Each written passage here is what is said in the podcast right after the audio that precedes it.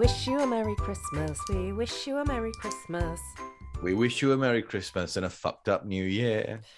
Oh, you crazy guy. Am I a bad person? I like Christmas. You're a bad egg. Have you, have you got Christmas plans, Victoria? Yeah, well, uh, I'm going to family. Hold on. I'm going- Okay. I'm going to cough. I'm going to Oh, family, God. so driving, COVID alert. Driving from the countryside. you should be Oh, isolating that's so anyway. yesterday. No one cares about that. anyway, that's coming from a spreader.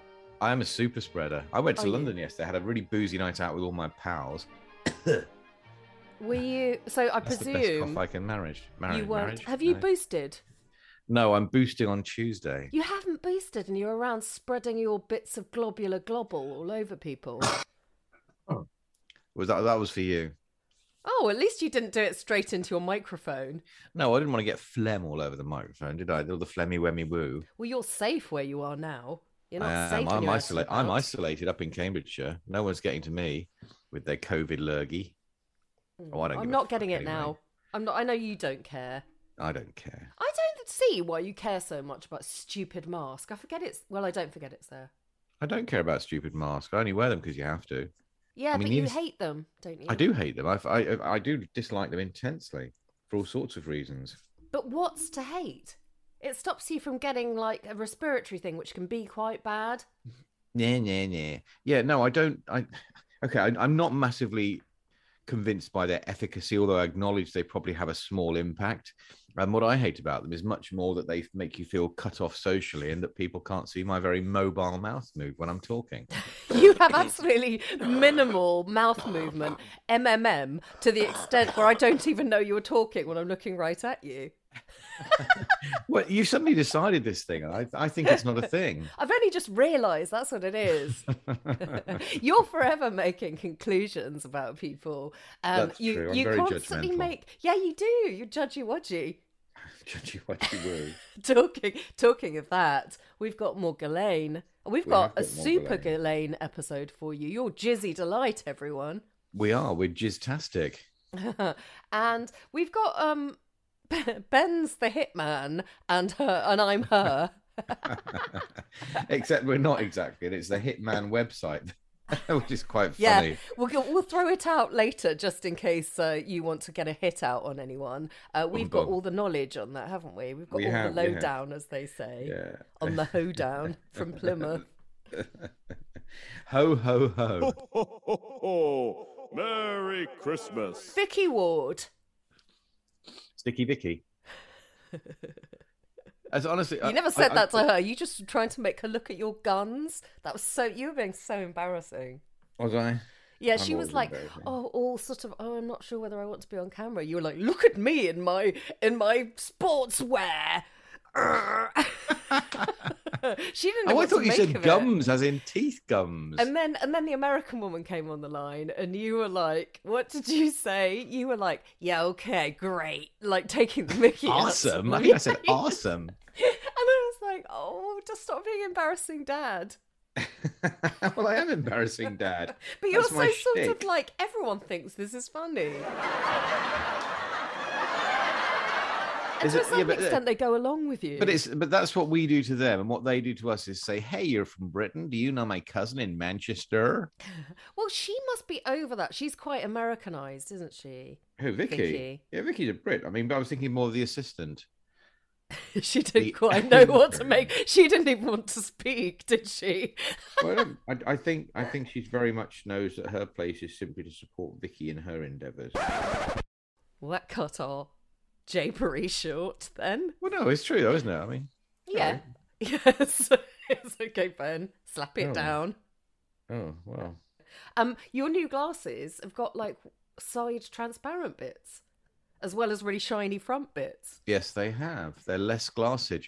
The, no, the, the shiny front bit is because they reflect. They don't allow UV light. They're, they're kind of like some kind of blue light protection or something. I don't know. But my eyes are getting really tired sitting in front of a computer screen, doing like design work all the time and some and writing and stuff. And so this, Have you hired a person yet? no, we haven't. But we might Don't be tell about me. to. We Don't might tell be me. about to. They In fact, ran away meet- from the interview. we're meeting someone the day after tomorrow with a view to hiring. and then firing. You're fired. Male or Read female? Have we hired a female? Male or female? Oh, male. Male. It's a male. It's a male. Come on, it's mo- this is a fucking model train business. Of course, it's a male. They're all borderline Asperger's, lonely masturbators. Oh, well, there's your intro done. Yeah, yeah, absolutely. That's how we're going to pitch it. Although, aren't we all at heart? Want to join the lonely masturbators company? That's what I'm doing here, isn't it? Yeah, quite. Talking about the day I fell in love with masturbating. I'm Victoria Mitzi. and I'm a very sociable, heterosexual masturbator. my, my name's Ben Ando. I used to be a BBC correspondent, but now I'm basically a lonely masturbator.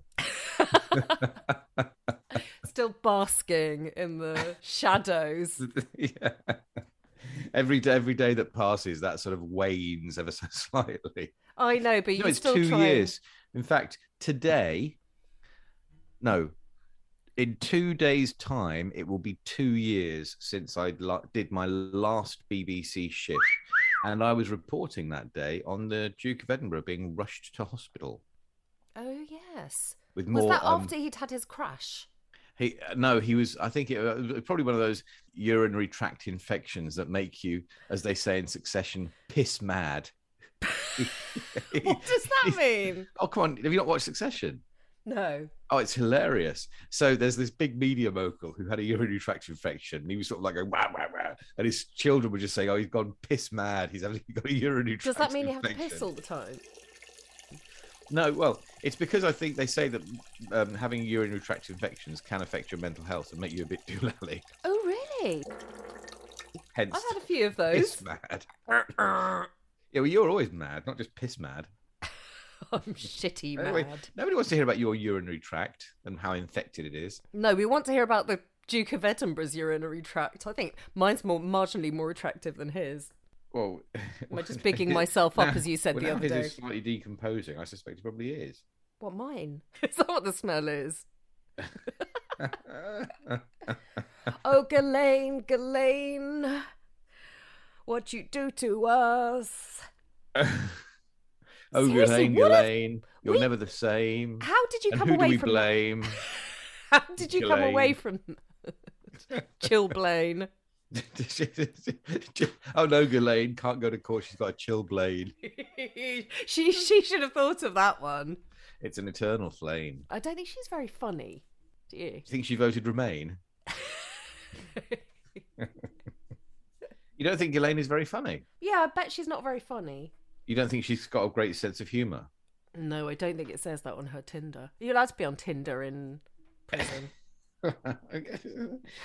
oh God, keeps matching me with the next cell. I hate her. she swiped everything. She swiped the floor. Her dad swiped everything, didn't he? He swiped all the pension funds. Very good. and now, will she be swiped or not? Will it be right or left for Jizzy? And well, the interesting thing about her trial at the moment for sex trafficking charges in the United States is that first of all, it hasn't lasted nearly as long as everybody expected. It's coming to a close, and Rarely have- happens, doesn't it? and we have been talking to Vicky Ward, who has been in court every day, but also not just recovering the story as a journalist, but also kind of has a personal link to Jizzy Jizz. I mean, she sort of, you know, they Mhm. kind of moved in the same orbits for a while, as far as I can tell from what Vicky told us. So we're going to be. That makes it sound they were like they were in space together. They were. They were in a hamster, one of those hamster balls that you as go around. in- as they flew into Jeffrey Epstein's black hole. Oh God, that's where everyone didn't want to be. Absolutely. Fascinating.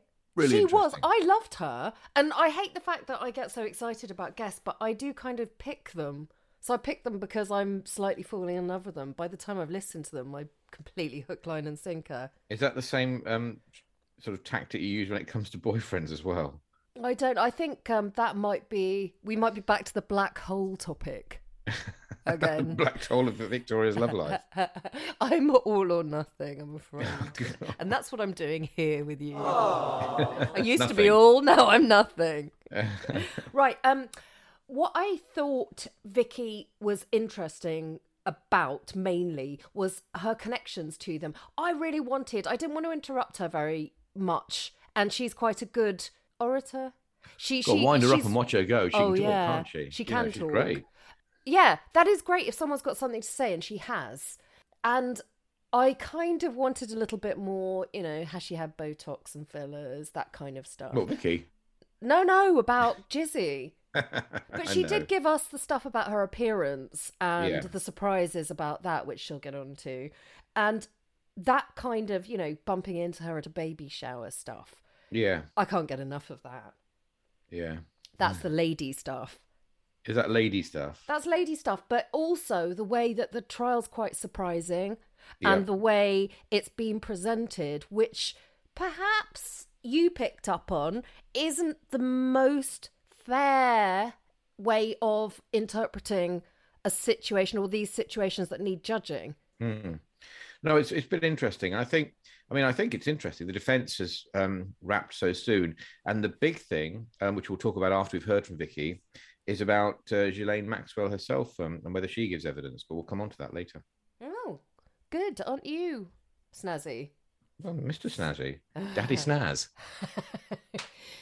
Let's hear it from the woman herself. Uh, Vicky Ward, investigative journalist, Joining us from New York. chasing Ghislaine fame. And actually, they've just kicked off streaming on Discovery Plus. Here's Vicky.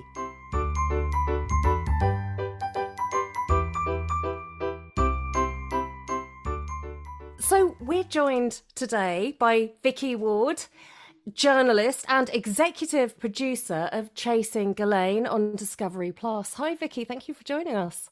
Thank you so much for having me. Right, Ben, is it okay with you if I kick off? Yeah, of course it is. You always ask the best questions. My Well, privilege. I think the first one is just an obvious one. The trial of Ghislaine Maxwell that has had a three day hiatus. Am I right at the moment? It has, the judge has had a scheduling conflict, um, which is actually very significant because the prosecution wrapped after only two weeks, which uh, surprised a lot of people. They, you know, when they had been pla- planning this trial, they had said they planned to go at least a week longer. And the reason now that it's very significant that the judge has had the scheduling conflict and a delay for three days before the defense begins is that the defense have said they anticipate taking two to three days, after which the judge has said she wants closing arguments to be ready uh, from both sides, which means, you know, as was pointed out in court at the end of last week by Ghislaine Maxwell's defense team, by head of chief defense lawyer, Bobbi Sternheim, that there is a chance, a, a very, very big chance, that uh, this jury could be given four hours before they break for the Christmas holidays um, to decide the verdict. And you know, because they now when they were when they were selected, one of the conditions they had to agree to was that they would be prepared to sit for a few days through uh, New Year's Eve and then through, you know, in, into the beginning of January. But you can imagine that if you were a juror and you thought, oh, well, great, I can get out of here and not come back. and, and the defense has said, um, you know, that this presents them, they believe that this is to their disadvantage. Um, I mean, I guess I've, I've talked to various lawyers. People say you could argue it both ways. You know, who, who does a who does a very quick decision benefit? Um, but the government definitely were pressing the, judge to move on, and she at the moment she's you know she she listened and she's taking everything under consideration. But it is an issue. Do you think, Vicky, that we're in the bizarre situation where a hugely important case that's involved um, some quite harrowing testimony and has imp- impacted lots of people's lives is almost going to be decided primarily on the, the basis of how the court has been managed rather than the evidence? That's a great question. Um, not not on how the court's been managed, but on how people have presented themselves in the courtroom. Um, yes, in the sense that you are absolutely right. Then there has been really harrowing um, testimony. So if you uh, you know, so that, that, that there is a lot of smoke, to use a cliche, that it clearly demonstrates that Jeffrey Epstein was a sick, abusive, horrible criminal, and that he did, you know, abuse children. But there is no smoking gun that really puts that we've that we've yet been shown that uh, says that Ghislaine Maxwell, after all, whose trial this is, it isn't Jeffrey Epstein's.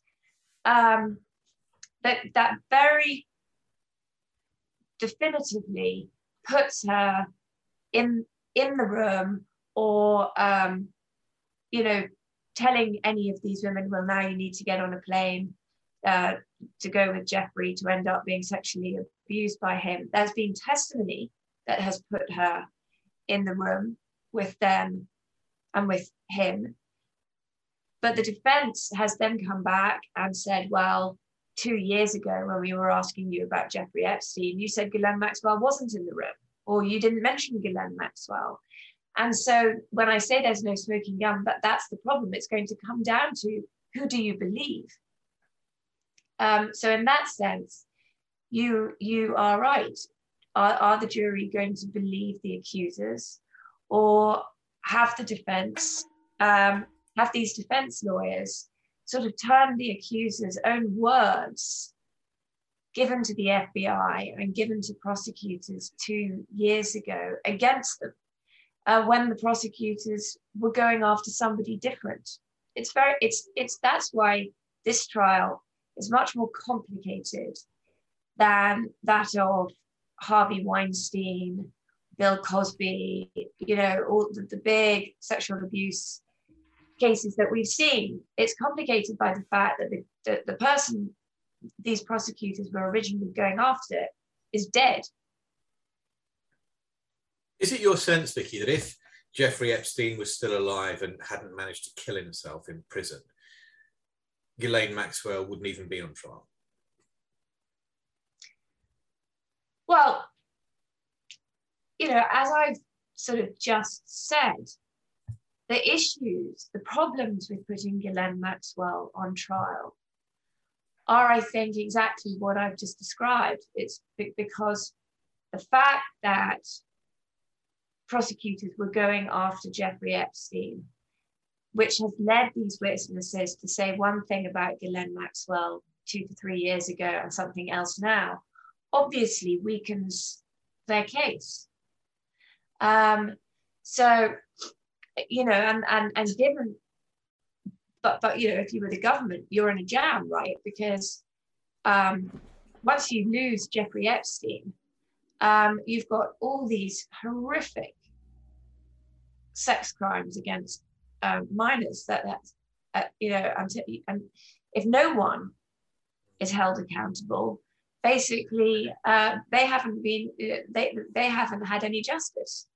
So um, the whole thing, um, I think is a problem. I mean, I think the other thing that in a way is troubling about this trial is that, you know, I understand why the, the government has to do this. The charges are very narrow. So the picture that we're getting of Ghislaine Maxwell and of Jeffrey Epstein is a very, very narrow one. We're, we're almost, it's almost like we're confined. We're in that massage room um, we're in that Palm Beach house where these horrible things um, were going on. And you hear fleetingly, um, you know, either from the pilot's testimony, you know, all these famous names of guys, you know, Bill Clinton, Donald Trump, Prince Andrew. Um, we've even had, you know, the pictures of Jeffrey Epstein with the Pope and uh, Fidel Castro, which was um, new to me. But but what this trial is not doing is not focusing on any of that. Is is not uh, even bothering to explain why this man who had to have three massages a day, often from underage uh, children, um, what it was about him that drew uh, these very influential, powerful men to him. And the reason that, you know, I think that's troubling is because the men, the rich, powerful men, are the people who funded Jeffrey Epstein. And without his money, he couldn't have done any of this. You know, in the 1980s, when he was living in a one bedroom apartment on the East 60s in Manhattan, the people who knew him then never saw any evidence that he was uh, abusing kids. He had girlfriends, you know, beautiful girlfriends, but they were adults. And so it's once he gets all this money, and it's also once Ghislaine Maxwell is publicly in his life in some sort of role that I have to tell you, I still don't understand, having listened to uh, you know all the testimony in this trial so far. But once that happens, once he has these Shangri-Las, these his island, these vast mansions to retreat to, that's when all this nasty stuff begins. And so if you're me, you're wondering, well, hang on, why don't we hear, you know, I, I want to hear more about these men. Why were they hanging around him? Why did they want to pay him all this money? We still don't know the answer to that. Um, and now I understand this the trial of Ghislaine Maxwell is very specifically about her, and I understand why they're keeping it so narrow. But for me, who made a documentary series about Ghislaine Maxwell and Jeffrey Epstein precisely because I saw her as a gateway to, to what I call the invisible men, this whole sort of socio ecosystem that have propped him up and supported this criminal enterprise. It's kind of maddening, actually, that uh, no one else seems to be being held to account. What has being in court and listening to the evidence, the experience of being in court, made you feel or learn about that?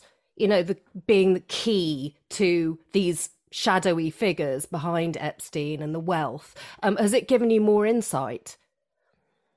No, that's the frustrating thing is that you know you sit in court and we're really being given these um, snapshots um, in the testimony that is very focused on the individual experiences each of these um, accusers have had when at a very young age. So they may have glimpsed, say, one of them said she was on a plane with Prince Andrew.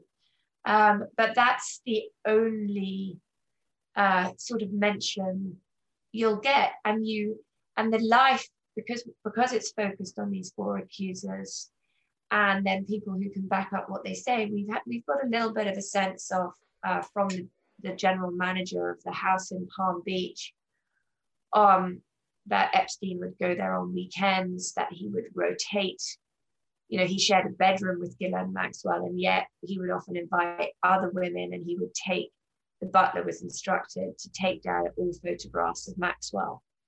And for, his, for, for which, so that whoever was staying with him for that weekend wouldn't have to look at them.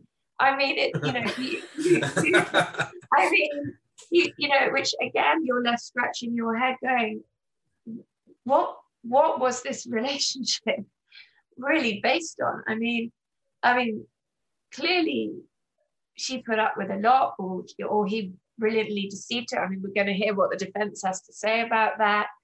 Um, but but basically, we're getting we're getting an up close and personal screenshot of Jeffrey Epstein's horrible sex life is what we're getting. We're not getting the bigger context. but you'd met them yes years ago yes. and then proceeded to hear from the, the earliest accounts of this abuse um, can you tell us about that yeah. So, as you can hear, uh, I grew up in England um, and moved to America in 1997 in my mid 20s with my then husband. And the Ghislaine Maxwell was somebody who would drop in and drop out of sort of expat um, parties. And she was this, you know, very glamorous woman who, you know, would sort of uh, have stories of exotic trips with very famous people. You know, she talked about Henry Kissinger and Bill Clinton and and you know, you I never, you know, so I would meet her with my then husband at these events. And, you know, she was somebody who drew people to her. She, she was quite outrageous. She did, you know, she liked to talk about sex a lot. And I remember at that time, all the guys thought that that was very cool. Um, she was sort of deliberately outrageous, but you also got the sense that her life um, was very well funded. I must, I, I, I remember, do remember thinking to myself, well, hang on, where, where does your money come from? Because we all know what happened to your father. Um, you know, you're not supposed to have any money. Um, and she clearly didn't seem to have a nine to five job of any um, and but she was this very worldly. She was very quick-witted, um, sort of magnet who, in a social situation, drew people. People wanted to talk to her. Uh, people wanted to be in her orbit, but there was no sign whatsoever of a boyfriend um, in the late 1990s. You know, she would either show up at these things completely by herself, and she seemed perfectly comfortable with that, or there would from time to time be some random guy. You never quite knew what was going on, but you know, I mean, it, you know, didn't, didn't seem, it seemed like she could have dated anybody. So it wasn't that surprising. But what was surprising was when I was then assigned to write an article for Vanity Fair about Jeffrey Epstein, who I'd never heard of.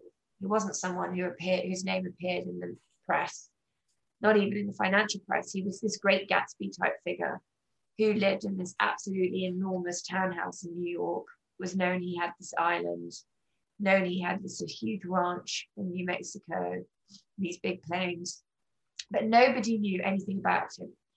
Nobody knew. You know, he didn't go out at night. They just, they just, they didn't know how he'd got all this money. Um, they just knew that a lot of wealthy people seemed to go to dinner with him.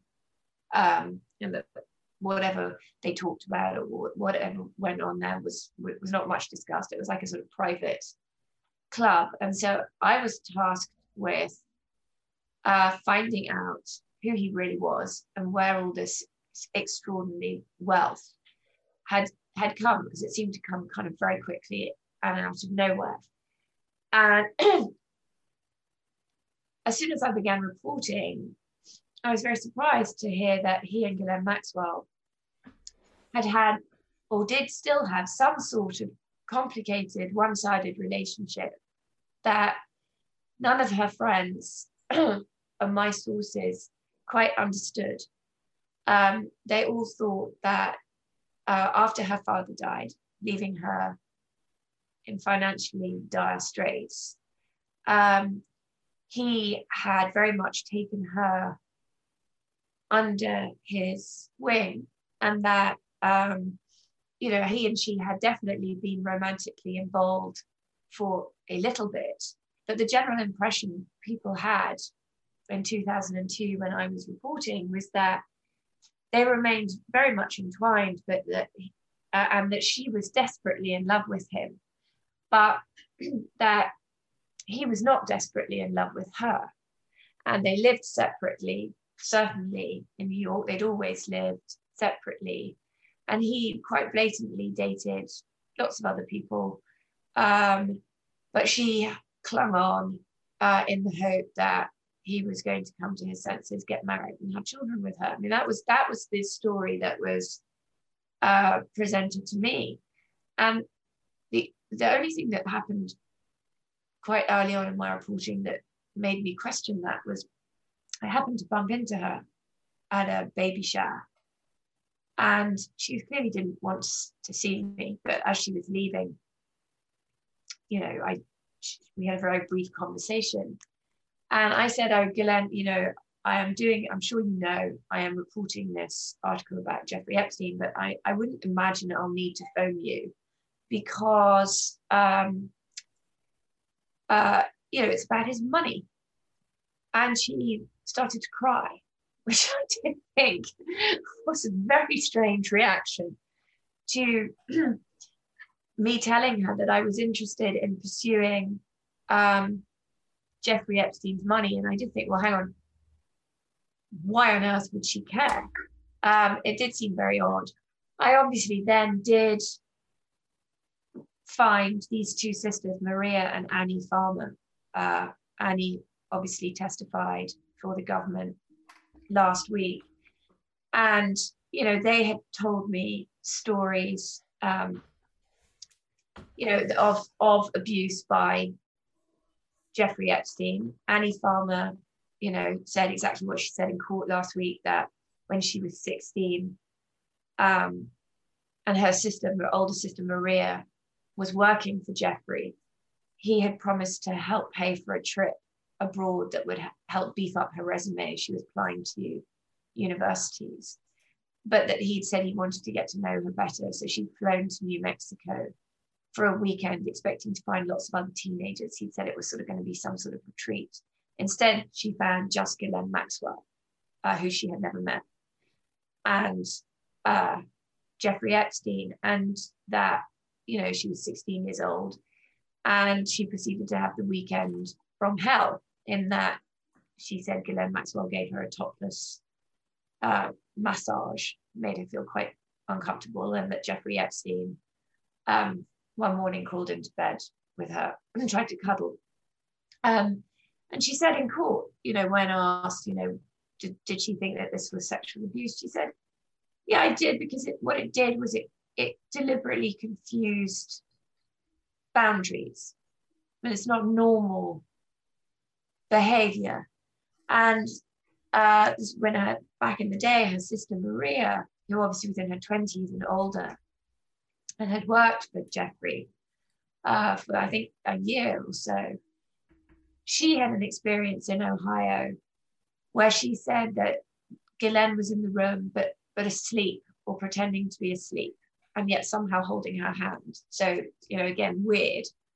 And that Jeffrey had sort of groped her, and that she'd had to run into a room and phone her father, who took a long time, most of the night, to come and get her, and that she then had to walk down this very long driveway with her dog.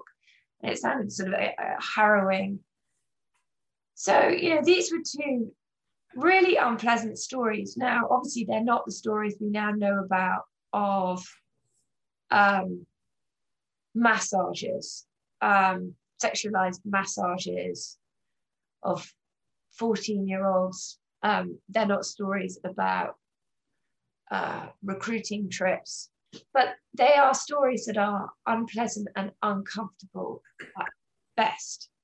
And um, the issue is that once Jeffrey Epstein and Ghislaine, I had to fax Ghislaine uh, questions about Annie Farmer's allegations. And she phoned me up. we had a deeply unpleasant conversation, which was off the record. So I can't share with you the details other than say she obviously she denied massaging Annie Farmer quite vehemently. Jeffrey, once Jeffrey Epstein discovered that I had spoken to the farmers and that I had spoken to with other people, including a former business colleague of his who was then in jail. And he really didn't want that his association with the, that man made public either. He went he went very aggressively on the offensive and issued all sorts of threats to me. And I was pregnant at the time. And uh, the threat said he'd have his witch doctor place a curse on my unborn children, and also asked very unnerving questions about where I was giving birth and who my doctors were. And he started to talk to me about my vaginal canal and said he had a dossier on me and my husband, he could get my husband fired, and uh, that uh, he was going to sue me personally if I wrote anything that he didn't like. And it just went um, on and on, um, day after day. Um, and, you know, in hindsight, I mean, at the time I was living it and I was in it, and I did begin to wonder, you know, just who was I dealing with? I mean, how, you know, could he live up to his threats? I mean, who, you know, where did the money come from? You know, was this man incredibly dangerous?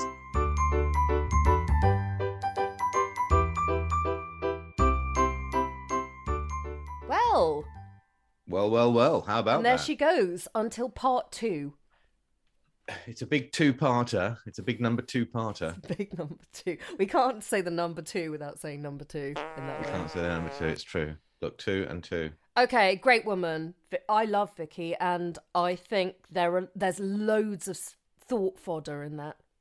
Yeah, I mean, I think what she said was really interesting, and it's it's very interesting to have an investigative journalist like Vicky who actually has kind of links to the key players in this story and actually knew them. And I think you know it's very interesting that she had this idea, this sense that J- J- Jizzy Jizz was this sort of like dilettante who f- sort of floated from expensive luxury event to expensive luxury penthouse to expensive luxury whatever um just sort of drifting apparently sort of living this high life but the reality is she has learned in the trial that she was working fucking hard for it. She was effectively running epstein's office. She was arranging for shit like yeah you know sand and palm trees to be delivered to one of his um, caribbean islands that he didn't think was sandy enough or palm tree enough.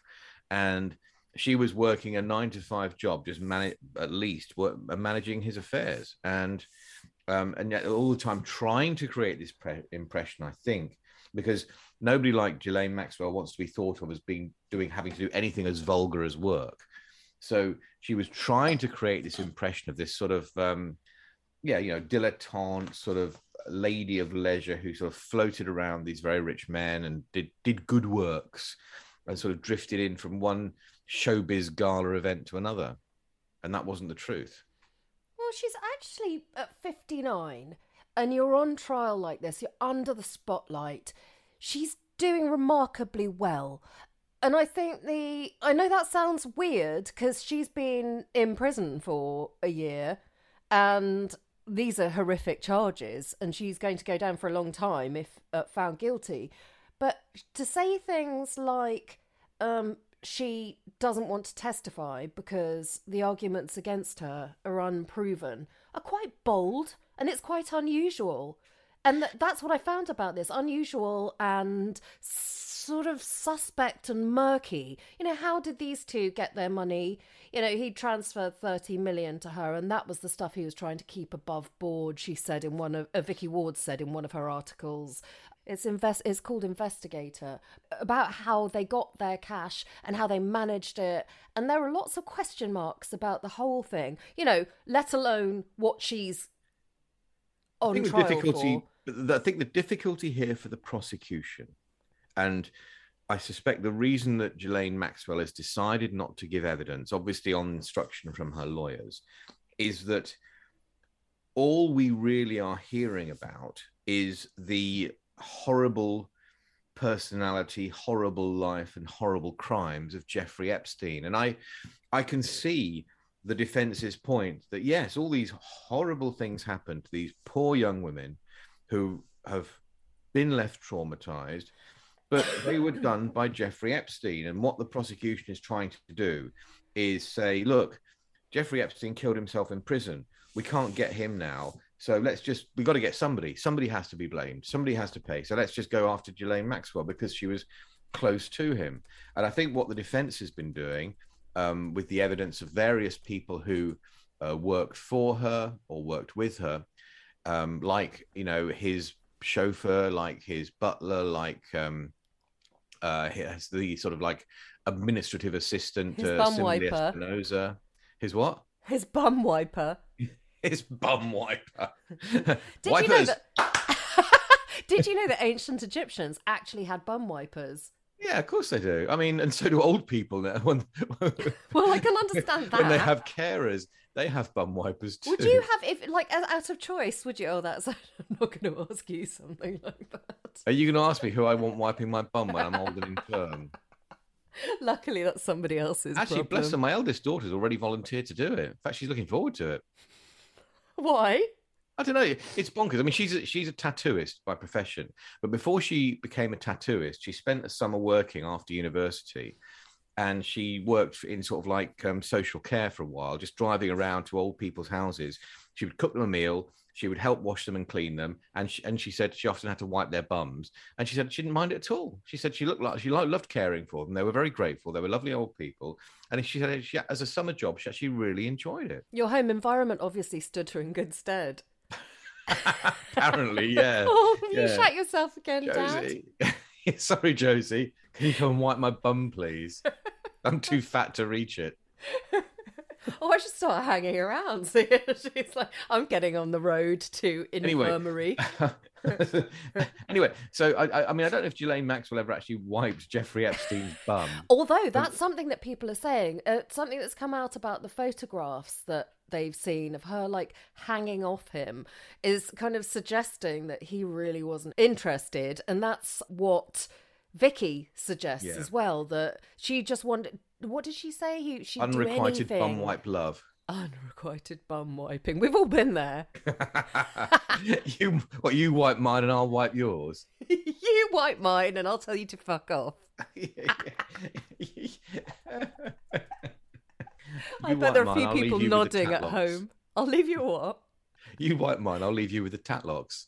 You know what tatlocks are? I think you mean dingleberry. No, tatlocks are what sheep have, aren't they? When they sort of they, shit it, Yes, and then all- it all gets encrusted around the sort of like the same fleecy thing. bit on their Everyone's arses. got their own word for it. Oh yeah, and you you call it? I thought dingleberries were piles. Are they? I don't know. Google it. Oh, New pet Google name. can be your friend. New pet name. Other than Royd. What Lady Dingleberry? it beats Mitzi Royd pants. With her roid rage. Okay, I think actually you're right and I'm wrong. Tatlock doesn't necessarily seem to be dingleberries, but dingleberries definitely are. Dingleberries. Thank you. You were correct. Klingons. See, see how I acknowledge that? Anyway, what I was Klingons. What Klingons on the starboard bow. There is Klingons on the starboard bow. I liked. Oh, I, the other thing I also liked about talking back to Jizzy Jizz and her relationship with Epstein, and I say that I liked it. I found it fascinating. Mm. Is this whole way that, you know, she literally seemed to take all this humiliation. For Mm. example, um, we love that. when when um when this um assistant um uh um Kimberly Espinosa um was working for him she described how when when so some potential new girlfriend for Jeffrey, Ep- Jeffrey Epstein would come and visit um Jepsy Epsy. Jes- Jeffrey Epstein when some potential new girlfriend for Jeffrey Epstein would come visit, all of Ghislaine Maxwell's photos were turned down. And the other one was even better, which is there was an, a, a Norwegian heiress with the wonderful name Celina Midelfart. We didn't Epstein- snigger at that. who Epstein was apparently wooing, and uh, and she, um, the assistant, was ordered to send flowers twice from him to to Lady Midelfart, um, without Ghislaine Maxwell knowing. Do you think Ghislaine was back fart, she was middle fart, and then somebody else moved into front fart position? Fanny Fart. Dizzy Jizz was Fanny Fart, and Selena oh, was you gave me Fart. another name for Quim, Quick, Quick. For Queef. Queef. Yeah, oh, Yeah. Selena Queef. middle fart queef. it's double Selena. Middle Fart Queef. There you go. That's, that's quite the name, isn't it? Quite the handle. I think if you said that in Tiffany or something, they'd be like, "Oh, Lady." Oh, Lady Queef. Selena Middle Fart Queef. come Please have a complimentary Cointreau. complimentary Cointreau. Some moist towels. I bet her towel was moist after that. Absolutely. So oh, well, no, is that Jizzy enough on that? Jizz was Because we've got another part of Jizzy Jizz coming up. Jizzy and Jizz by was that back point, fart. front. No, Jizzy Jizz was low fart. Selena was middle fart, and then somebody else would be top fart. Okay, I think we've milked the farts. Jeffrey Ep fart. is this the farty episode for I before think it is the Christmas? farty episode. I bet she pronounces it something like Midle Fat, just to try to make it not sound like middle fart. Because otherwise it'd be on the phone, and then they go noom, and you go middle fart. Sorry, middle fart. Ah, Midle Fat. Oh, of course, Lady Midle Fat. Come in. Wipers. doesn't sound like fart at all now. That- How bad would your name have to be before you changed it? well, middle farts probably kind of right up there. right down there, down there with the worst. now I often think if I was called something like Higginbottom or something, I'd just change my name what to middle fart? to middle fart or Mitzi. Mitzi fart. Mitzi fart, side fart.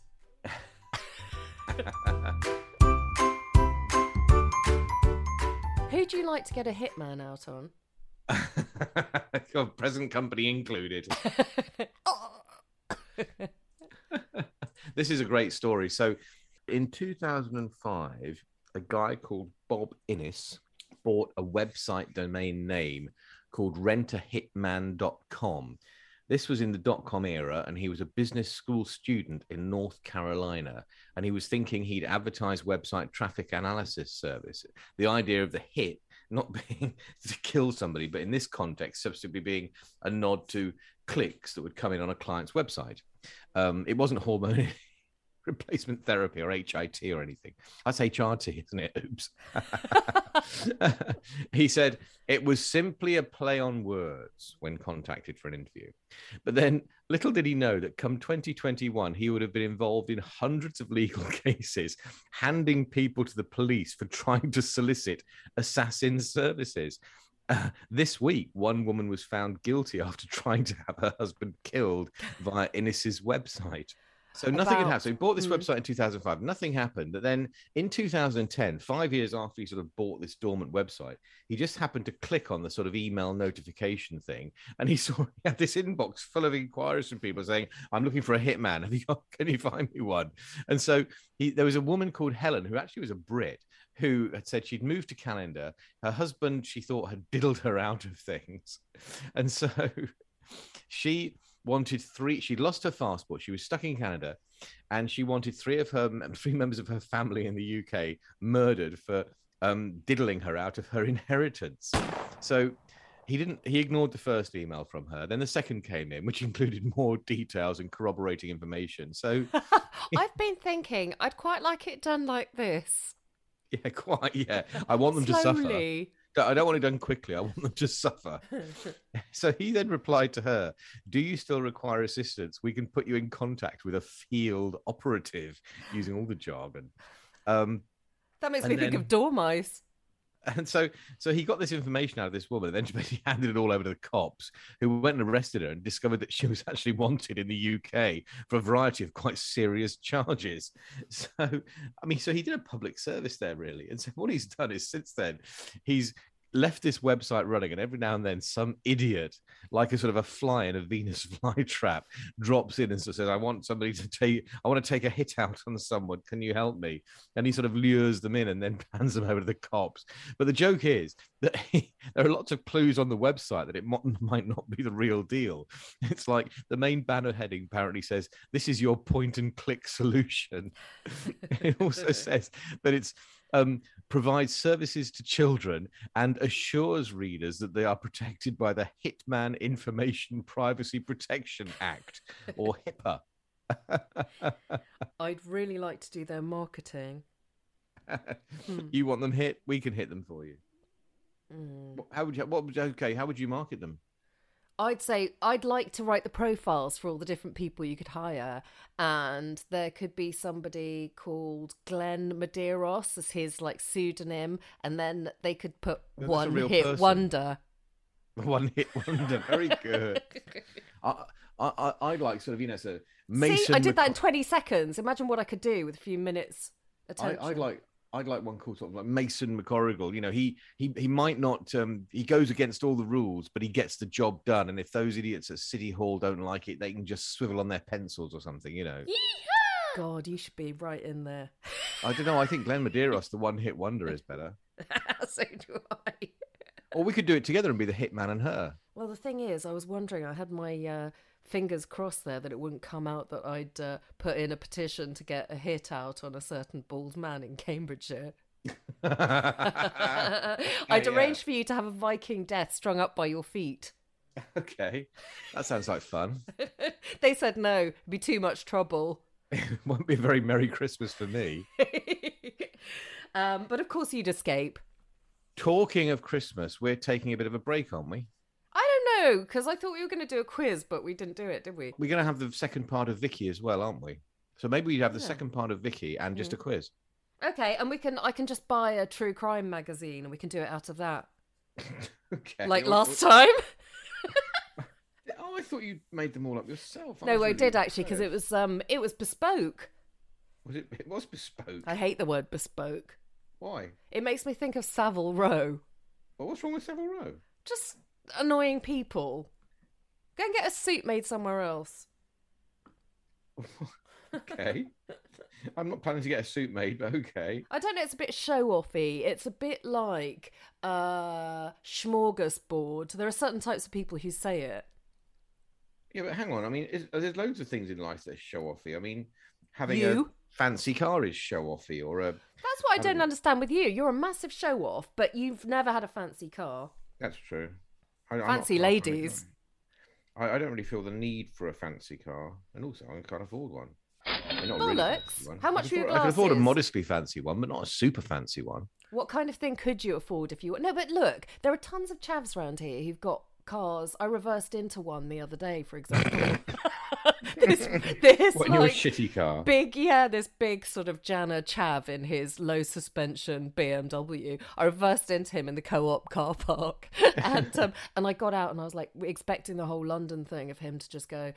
Are you going to pay me now and try and fleece me, or we'll go through insurance and everyone's going to be unhappy? And he was like, "Don't worry about it, love." I was like, Oh, that's nice. yeah, but I just thought, and I keep seeing him around and like going, hi, in his Alpine Sport.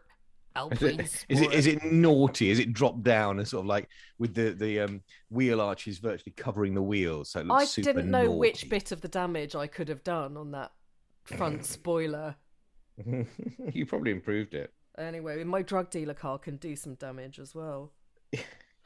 What's your drug dealer? He car? obviously realised I was a fellow hoodie on the Ivory Bridge crime scene. yeah, but if he, if he if he thought you were a fellow hoodie and you'd crashed into his car, then you wouldn't be showing him enough respect, would you? Well, I, I was cowering when I got out of the car, so I think I showed him that he was the big kahuna around here. Big kahuna. Although I, would like to put out for some county lines work if there is any around here because I really need the extra cash for Christmas. What are you doing for Christmas? What in terms of what am I? What where am I going to be? Is your dad cooking? No, he's he's off to Dusseldorf. What's he doing in Dusseldorf? Is he going to He has- visit Princess Mittelfeld? I believe he has a lady friend there. She's not called Mittelfart, is she? No, she- she's, she's called Marina Fart. Marina Fartkins. Marina, Marina Fartberg. Oh, Marina's been on the go for a while, hasn't she? Uh, yeah, she has. That's right. Does she Well, have a go- Marina coil fitted? I don't, I don't know. Is that her personal business? I don't think been a- for a swim in her marina. well, that's clearly what. Oh, aren't you going to miss your old dada? I well, up to a point. No, that's a no. what Well, are I- you going to do? Who's going to cook? I don't know. I mean, I'll do a bit of cooking. I'm going on Christmas Eve. I'm doing the traditional trip to Cambridge with my daughters to do all my Christmas shopping. Um, That sounds nice. It's I'd not like a proper Christmas present unless it's bought on Christmas Eve. Oh God, I had to be organised about it because I've got to do car journeys, so I can't do any shopping on Christmas Oh Eve. God! I know I'm driving on Christmas Eve. Oh, Driving home for Christmas. Are you going up to London? are going to actually my sister's, which is just outside, and um, and then London on Christmas Day, and then back. So I'll Are you be going to the- the fucking of knackered for Boxing Day, and that means that the cooking will be shared, so I don't have to do most of it myself. I'll just do a bit of washing up. Okay, that's nice. I know. I'm actually looking forward to it. Just days in my pajamas. All right. See you next Tuesday. Quite. Indeedio. What's the address, yo? I don't know, yo. You didn't let me finish podcast at gmail.com. So I will see. I will chat to you next time. Yay! Okay, well, well done me for setting all that up, and Well well, done done, actually, well all up. done, listeners, for listening. Yeah. Uh, No, actually, no. I, actually, I should say, well done for setting that up with with Vicky in America. It was really cool, and it's really great to talk to somebody who's right in there on the case and everything as well. It's really good. Yeah, we didn't do the usual. Let's go for an update, but let's go for an update, shall we? Quite. All right. Bye. Bye.